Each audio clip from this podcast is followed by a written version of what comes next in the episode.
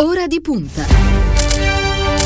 L'informazione in tempo reale.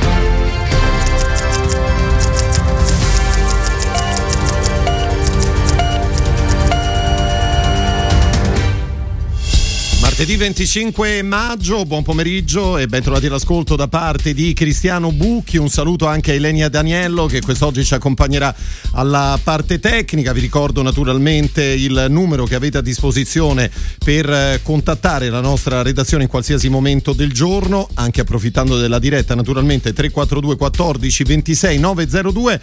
Benvenuto anche a Filippo Del Corno che è l'assessore alla cultura del Comune di Milano. Buon pomeriggio.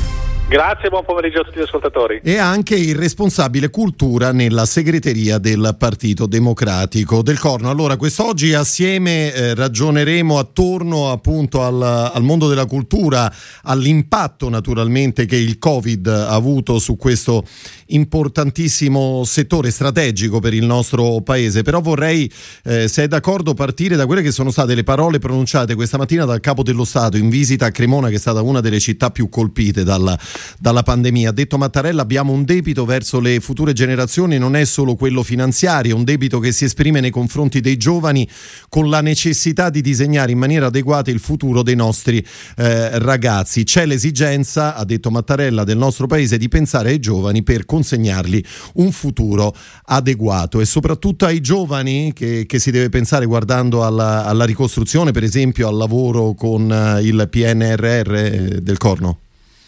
Giovani hanno subito senz'altro conseguenze molto gravi dal periodo della pandemia perché si sono dovuti fare carico e nella stragrande maggioranza dei casi lo hanno fatto attraverso i loro comportamenti, devo dire, consapevoli e responsabili del fatto di mettere in protezione le generazioni più anziane, le generazioni dei loro nonni. Non dimentichiamoci che una delle caratteristiche più evidenti di questo terribile virus era quello è stato quello ed è ancora quello di essere estremamente virulento e quindi eh, rischioso per le persone anziane, mentre invece sostanzialmente per i più giovani non ha rappresentato in termini statistici mai un rischio così grande. Eppure i giovani hanno rinunciato a moltissimi aspetti della loro quotidianità perché erano consapevoli che solo così avrebbero potuto spezzare quella catena di contagio e ridurre così eh, il, in effetti il, il rischio connesso alla, alla, alla, pandemia. E quindi questo in, dire, comporta un ancora maggiore grado di responsabilità nel affidare a loro anche una visione di futuro affinché ciò che hanno preservato attraverso il loro comportamento possa poi di fatto essere il futuro che vivranno. Certo, allora lo ricordo per chi si fosse messo all'ascolto soltanto adesso, Filippo De Corne, l'assessore alla cultura del Comune di Milano, eh, mi dice come, come sta oggi la sua città guardando prima di tutto naturalmente al piano vaccinale? Ma il piano vaccinale ha avuto un momento di grande incertezza in, in avvio. Eh, alcune regioni, tra le quali Lombardia, hanno vissuto oggettivamente nei prime settimane momenti di grande difficoltà. Eh, devo dire che da quando poi il governo Draghi ha individuato appunto nel generale Figliolo un commissario come si può dire, estremamente competente e al tempo stesso eh, proattivo, tutte le regioni si sono messe più o meno in riga, tra le quali anche evidentemente anche quelle in cui noi abitiamo e oggi la campagna vaccinale sta andando avanti. Leggo maniera... fra l'altro del corno che dal 27 maggio toccherà i trentenni, quindi insomma marcia spedita. Marcia spedita, io, io stesso sono prenotato, io che sono eh, cinquantenne, eh, sono prenotato per il 2 giugno, quindi festeggerò la festa della Repubblica con la vaccinazione, mi sembra il modo migliore, devo dire, dal punto di vista simbolico per connettere passato, presente e futuro. Assolutamente sì, assolutamente sì. Allora, eh, Del Corno, facciamo una, una, cosa. Intanto fornisco alcuni dati perché, come dicevo all'inizio, cercheremo di capire che tipo di impatto ha avuto poi l'emergenza Covid, in particolare sul comparto cultura. No? Allora, sembra che oltre il 70% degli, degli enti culturali ha stimato perdite di ricavi superiori al 40% del proprio bilancio, ma il 13% prospetta perdite che supereranno il 60%. Eh, le, riguardo le aspettative sull'uscita dalla crisi, solo il 22% immagina un ritorno alla normalità, mentre il 50% prospetta una riduzione e una ridefinizione delle proprie attività e ben il 73% teme poi una riduzione dei fondi, che forse è un capitolo a parte rispetto a quanto discuteremo noi quest'oggi. Allora, partendo dal suo comune, da Milano, eh, mi dice oggi qual è la, la situazione del, del comparto cultura? Io partirei proprio da un, da un, dato che può sembrare aneddotico, ma in realtà è fortemente simbolico. Proprio oggi abbiamo inaugurato un nuovo museo, l'Adi Design Museum, alla presenza del ministro Franceschini e del sindaco Sala, eh, un museo dedicato alla cultura del progetto che raccoglie diciamo, ed espone eh, i progetti e gli oggetti che sono stati premiati nel corso della storia dal Compasso d'Oro. Ecco, questo secondo me è un segnale molto forte del fatto che la cultura riparte, può riprendere la propria azione, può riprendere a dispiegare quella che è la sua straordinaria funzione appunto di eh, strumento di crescita del patrimonio cognitivo delle comunità, ovviamente nella consapevolezza che il periodo pandemico è stato gravissimo di, gravido davvero di conseguenze molto gravi per eh, tutto il settore. Questo perché la sospensione delle attività culturali è stata quella che in un certo senso è stata determinata proprio all'inizio del primissimo lockdown ed è stato sostanzialmente l'ultimo settore a poter veramente riaprire le proprie porte e questo ha generato eh, le conseguenze economiche che lei citava prima, ma anche diciamo, una vera e propria ferita, una vera e propria cesura in quella quotidianità di relazione con l'offerta culturale che caratterizza le società democratiche e questo è stato forse il vulnus più, più forte, più grave. Certo. Senta Del Corno, allora ricordiamo che il 18 maggio, la settimana scorsa, è stata la giornata internazionale dei musei, dedicata quest'anno al tema il futuro dei musei, rigenerarsi e reinventarsi. Ehm, lei che tipo di museo ha in mente guardando a, ai prossimi anni? Io credo che i musei debbano sempre di più connotarsi come degli autentici centri di ricerca, cioè non sono luoghi, come si può dire, destinati soltanto alla tutela, alla conservazione e alla divulgazione del proprio patrimonio, ma sono dei centri di ricerca che devono costantemente promuovere anche una lettura delle proprie collezioni, una lettura che ogni volta rimette in discussione quelle che sono anche un po', se vogliamo, le gerarchie con cui è impostata in maniera eh, tradizionale l'esposizione museologica. E credo che il futuro ci dirà che i musei sapranno nuovamente, eh, come si può dire, assolvere a una funzione pubblica importante dal punto di vista anche della tessitura di un legame di comunità, tanto più sapranno esprimere la loro capacità di ricerca eh, in una forma estremamente inclusiva. E io immagino davvero che i musei del futuro non saranno soltanto luoghi, come si può dire, destinati ad attrarre turisti, anche se questa componente evidentemente rimarrà, ma dovranno soprattutto essere luoghi di comunità, dove la comunità cittadina riconosce se stessa, riconosce la propria storia e continua a dotarsi di nuovi strumenti di lettura e di comprensione del mondo che la circonda. Certo. Eh, senta Del Corno, una, una, curiosità personale. Lei, eh, lo ricordo per chi non la conoscesse bene, lei nasce come musicista, si è diplomata al Conservatorio Verdi di, di Milano, è un compositore contemporaneo. Mi dice quanto l'ha aiutata la musica nel, nel, nel suo lavoro di tutti i giorni, con la, con la politica poi in particolare? Ma devo dire che è stata una, come si può dire, la, la, la, le circostanze che mi hanno portato a fare politica sono legate fortissimamente alla mia città, alla sì. città di Milano e alla grande stagione che abbiamo vissuto grazie all'impegno di Giuliano Pisapia, che è il sindaco con cui ho iniziato a fare politica, ho iniziato a ricoprire la carica di assessore.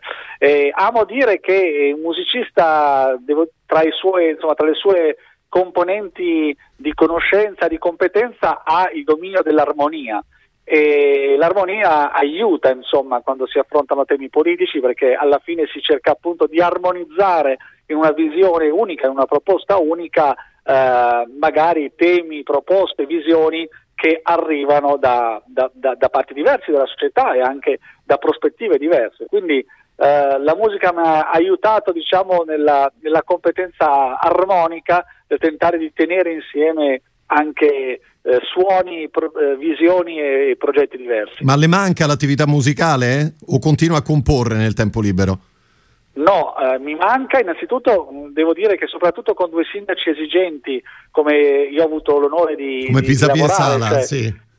cioè Sala e Pisapia non c'è tempo libero e quindi non si, può, non si, può, immaginare un'attività professionale eh, che diciamo accompagni quella dell'assessore, l'assessore città come Milano è veramente un lavoro a tempo più che pieno, quindi non ho avuto tempo di scrivere musica, oggi però la musica mi manca moltissimo, infatti ho già annunciato eh, da alcuni mesi che eh, questo è il mio ultimo la mia ultima esperienza politica, quando terminerà il mandato, eh, tornerò al mio lavoro di musicista e di insegnante. Poi mai dire mai, no? Poi magari qualcosa cambierà nel frattempo, quindi potrebbe ripensarci. Comunque staremo a vedere. Allora, Assessore del Corno, senta, vorrei riportarla sui dati che riguardano la fruizione culturale in Italia, soprattutto guardando a questi ultimi vent'anni, visto che c'è un, un, andamento, un, andamento, strano, ci sono anche ehm, preoccupanti cali. Per esempio il cinema, che fino al 2010 era in crescita del 12%, nel periodo seguente ha perso, ha perso l'oltre 6% di, di, fruitori, oppure il teatro che tra il 2010 e il 2019 ha visto un calo dell'8,8%, negli anni precedenti era cresciuto del,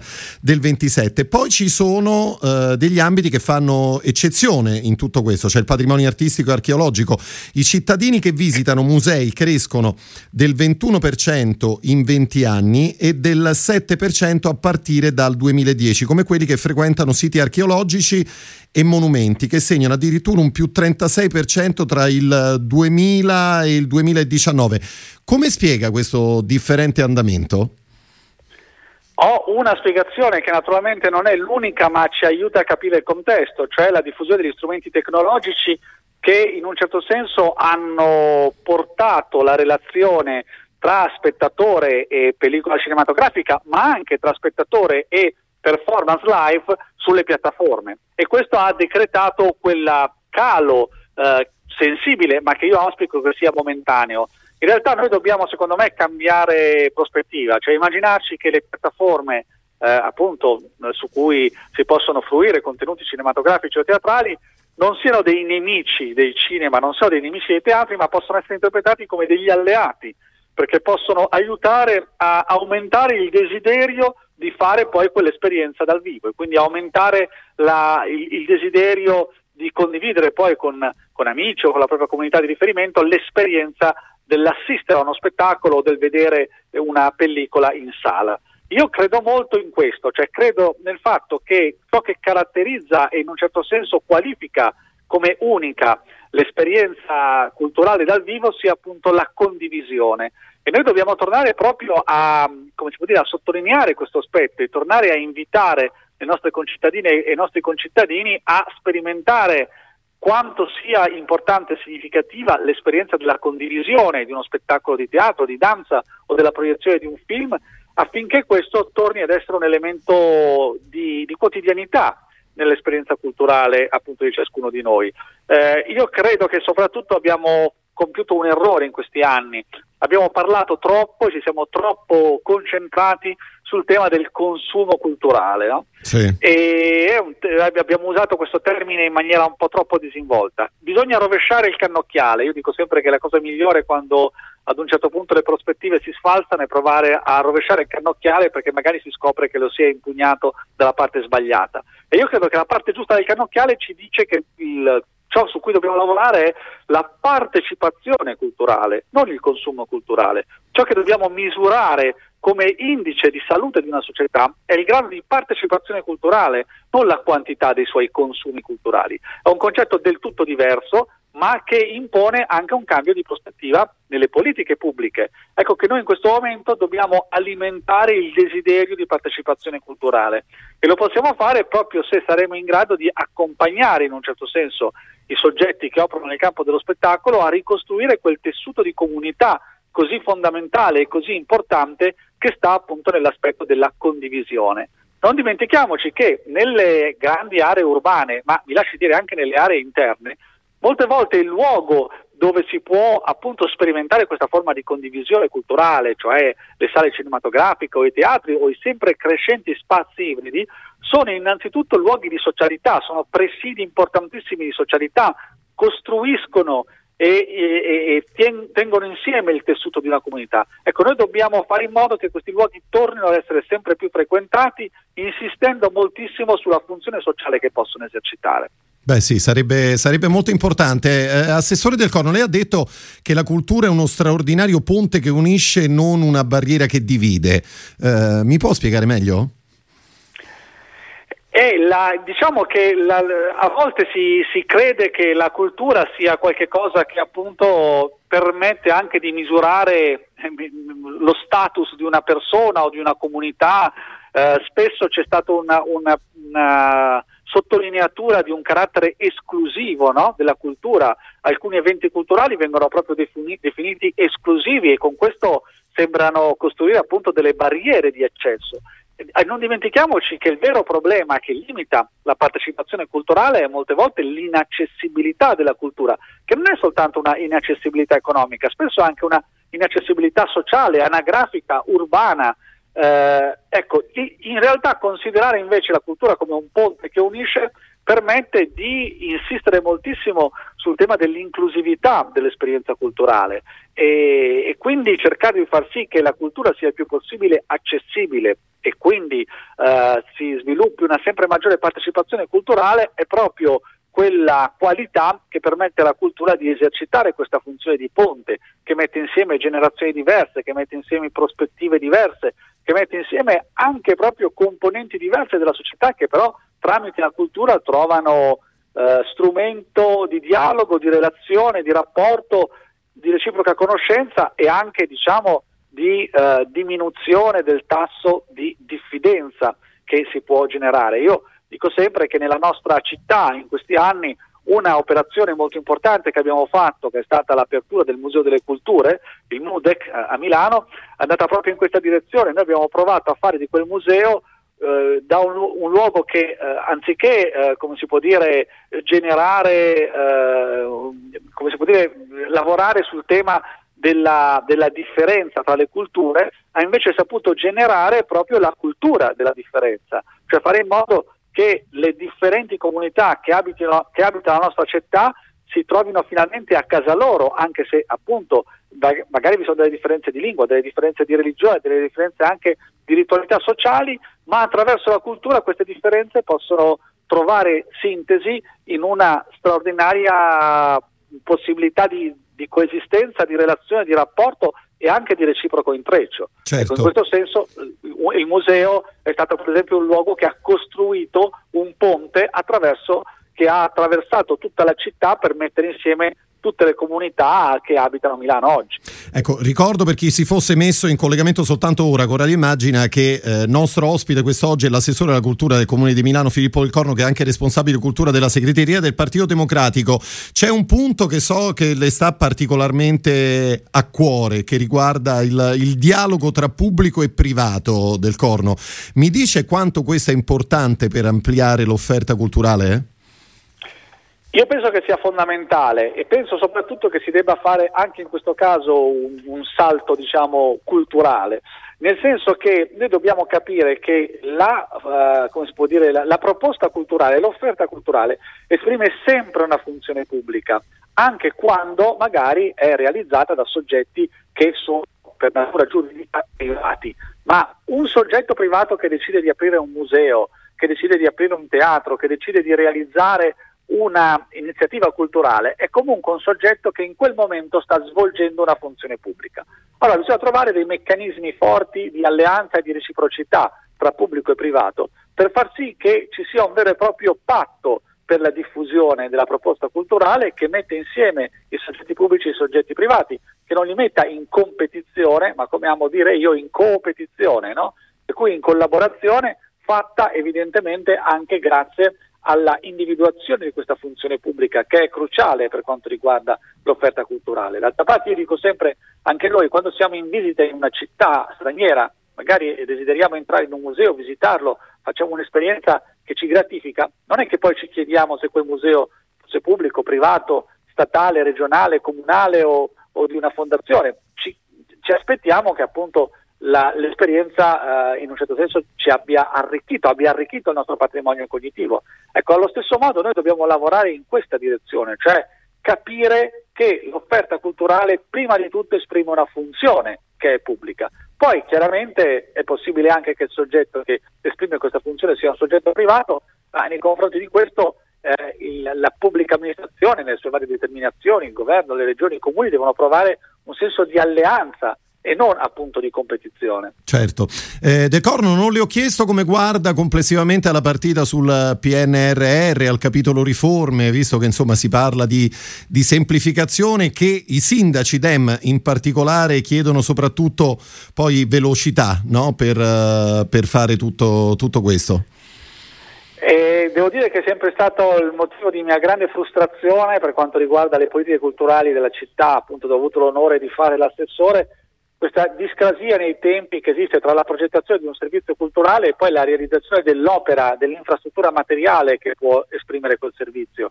Eh, io so già che della maggior parte delle strutture culturali che ho progettato e qua- nella cui importanza credo moltissimo, verranno inaugurate da altri assessori, da altri sindaci, questo non mi dispiace evidentemente per loro, ma rappresenterà una discrasia, una distonia diciamo, tra il tempo di progettazione e di realizzazione. Ecco, I sindaci del Partito Democratico questo chiedono, che si badi bene, non chiedono, come si può dire, una, eh, un superamento di tutte le procedure affinché non vi siano quei giusti elementi di controllo rispetto alla realizzazione delle opere pubbliche, ma chiedono che ci sia un adeguamento proprio strutturale nei tempi di realizzazione delle opere pubbliche che possano permettere di fatto di realizzare le opere in tempi che siano coerenti con quelli in cui sono stati progettati. E questo è davvero importante e credo che sia uno degli aspetti che oggi allontana la cittadinanza dalla politica, perché le cittadine e i cittadini, lo vediamo soprattutto nelle città, eh, magari partecipano a dei progetti anche molto interessanti in termini eh, di, di, partecipazione attiva della cittadinanza e poi vedono che quel risultato dal punto di vista materiale è rimandato di molto molto tempo e chiaramente questo più volte eh, è determinato in un certo senso dalla lunghezza delle procedure che eh, sovrintendono alla realizzazione delle opere pubbliche. Io credo che sia su questo che bisogna intervenire, anche perché evidentemente nell'attuazione del piano nazionale eh, appunto nel PNRR sarà fondamentale questo aspetto. Eh sì, sarà decisivo. Eh, del Corno, allora ci avviamo verso la, la conclusione del nostro, del nostro, spazio. La stagione estiva è alle porte, intanto le chiedo che cosa, che cosa si aspetta da questa stagione estiva 2021, partendo magari anche dagli errori no? commessi la stagione, la stagione, scorsa e poi in particolare gli spazi all'aperto saranno i grandi favoriti. Eh, anche in questi però bisognerà naturalmente garantire la sicurezza a Milano come vi state preparando, come vi state attrezzando?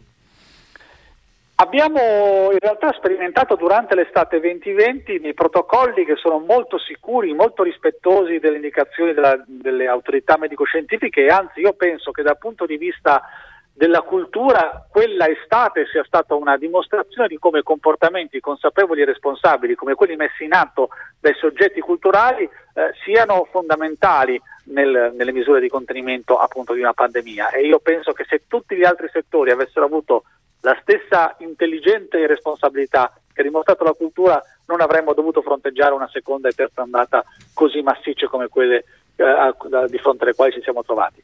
A Milano noi quindi replicheremo buona parte dei protocolli messi in atto nell'estate 2020, in particolare abbiamo promosso eh, questa iniziativa che si chiama Estate Sforzesca, un palcoscenico montato nella cortile delle armi del Castello Sforzesco di Milano, quindi un luogo molto ampio che po- potrebbe contenere in teoria decine di migliaia di eh, spettatori, ma che invece sarà ridotto a una capienza ovviamente compatibile con le norme e quindi i mille spettatori previsti dal decreto. E quindi con un grande distanziamento, una grande attenzione al contingentamento delle affluenze, ma soprattutto eh, una ininterrotta sequenza di serate dedicate alla musica, al teatro, alla danza.